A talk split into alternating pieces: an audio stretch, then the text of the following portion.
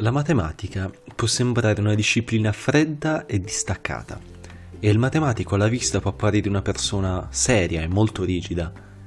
I testi universitari di solito sono lunghi, difficili, e sempre con quel loro ritornello fatto da enunciato,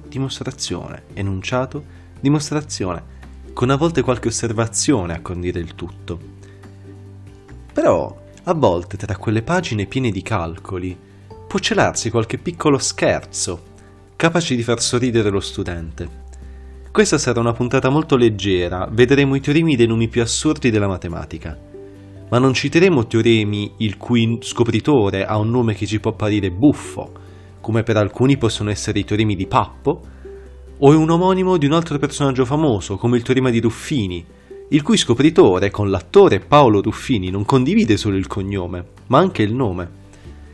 Ci concentreremo su quelli chiamati volutamente nei modi più strambi. Sicuramente quello che ci ha fatto divertire di più per la stranezza del suo nome tra i banchi di scuola è il teorema del confronto, conosciuto anche come teorema dei carabinieri. Brevemente, il teorema dice che se ho tre successioni, che da un certo punto in poi sono una sopra l'altra, e la successione più grande ha lo stesso limite della successione più piccola, allora anche la successione di mezzo ha lo stesso limite. Il nome teorema dei carabinieri proviene dal fatto che quando due carabinieri devono scortare un malvivente, si mettono ai suoi due lati per non lasciargli nessuna via di fuga. E così fanno anche le due successioni, la maggiore e la minore, scortando la successione di mezzo fino al loro limite comune. Ma non vi preoccupate, anche i nostri amici stranieri possono sogghignare quando sentono parlare di questo teorema, poiché oltralpe viene conosciuto anche come il teorema del sandwich, con la successione di mezzo che è il ripieno del panino e le altre due che sono le due fette di pane. Un altro teorema da genesi e nome abbastanza fuori dal comune è il teorema della pizza. Quante amicizie si sono rotte poiché nel dividere una pizza entrambi gli amici volevano il pezzo più grande? Michael Goldberg risolse questo problema con un teorema che prevedeva tra i suoi corollari proprio il teorema della pizza. Il teorema della pizza dimostra come sia possibile ottenere due aree uguali partizionando un cerchio, o meglio tagliando una pizza. Si prende un punto all'interno della pizza e si decide in quante fette tagliarla. È importante che questo numero di fette n sia un multiplo di 4 e sia maggiore o uguale ad 8. Quindi si taglia la pizza in n fette, in particolare in n settori equiangolari, cioè l'angolo al vertice della fetta deve essere sempre lo stesso, e la si taglia in questo modo. Si pone la punta del coltello sul punto P della pizza scelto e la si taglia con un taglio dritto da parte a parte. Dopo si punta di nuovo il coltello sul punto scelto e lo si ruota di un angolo 2π fratto n radianti e si taglia di nuovo da parte a parte. Continuando così si ottengono infine n pezzi. Se i due amici a turno prendessero un pezzo per volta in senso orario o antiorario è uguale, come per magia mangerebbero la stessa quantità di pizza. Un altro teorema dal nome inusuale ma sorprendente è il teorema della scimmia instancabile, ottenibile come conseguenza del lemma di Borel-Cantelli oppure utilizzando il teorema ergodico di Birkhoff. Il teorema cambia da paese a paese, ma la sostanza rimane sempre la stessa. Può una scimmia, battendo a caso le lettere di una macchina da scrivere, arrivare a produrre una copia di un libro esistente? Il libro da copiare di solito è ciò che cambia nelle versioni nazionali del teorema.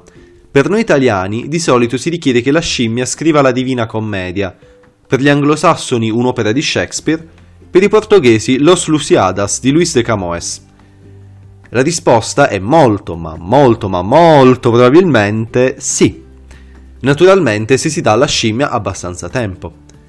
Il biologo Richard Dawkins ha osservato che, pigiando un tasto al secondo, la scimmia molto probabilmente impiegherebbe più del tempo trascorso dalla nascita dell'universo fino ad oggi per poter ricopiare una di queste opere. Naturalmente stiamo parlando in termini probabilistici. La scimmia potrebbe pigiare i tasti e al primo tentativo ricopiare l'intera Divina Commedia, oppure potrebbe riuscirci dopo miliardi e miliardi di tasti pigiati. Il teorema della palla pelosa non è un ambiguo filmino porno a tema matematico, ma il nome di un prezioso teorema di topologia algebrica, che afferma che non è possibile pettinare, sempre nello stesso verso, una palla pelosa senza lasciare ondine, chieriche o qualche capello fuori posto. E potreste provarci, e vedreste che è proprio così. In matematichese la non pettinabilità della palla significa che non esiste un campo vettoriale, cioè una funzione che ad un punto sulla palla associa un vettore dello spazio tridimensionale, continuo e non nullo, tangente in ogni punto alla sfera. In questo caso, la palla rappresenta proprio la sfera, e i capelli che spuntano dalla palla, i vari valori che il campo vettoriale associa ai punti sulla superficie. E il nostro pettinare la palla corrisponde a voler disporre tutti i capelli in maniera tangenziale alla sfera. Il teorema risulta molto utile in altre branche della scienza, come la meteorologia e la computer grafica, e si può estendere anche a spazi di dimensioni più grandi.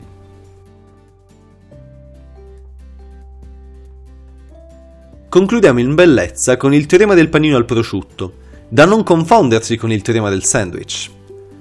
Conosciuto anche con il meno imbarazzante nome dei due suoi scopritori, Stone e Tukey, in generale afferma che, presi n oggetti in uno spazio n-dimensionale, esiste almeno un altro spazio di dimensione n-1, cioè quello che viene chiamato un iperpiano, in grado di bisecarli tutti contemporaneamente.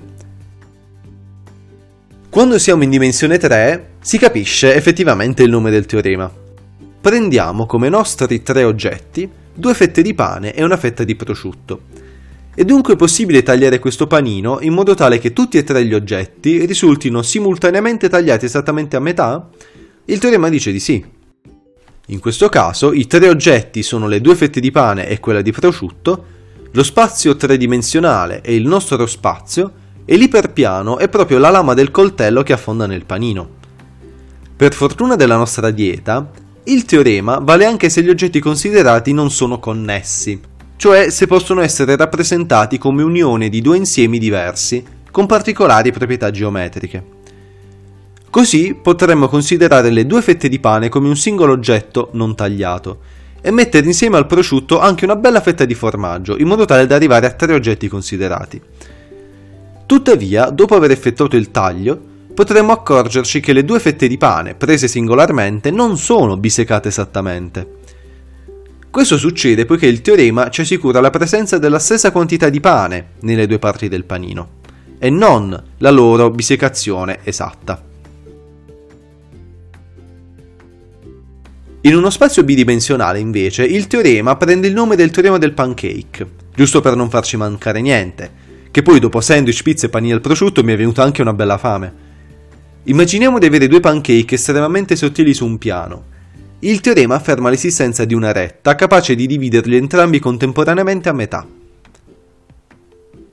Comunque, in fin dei conti, è lecito chiamare questi teoremi con nomi di alimenti. D'altronde la matematica è cibo per la mente, no?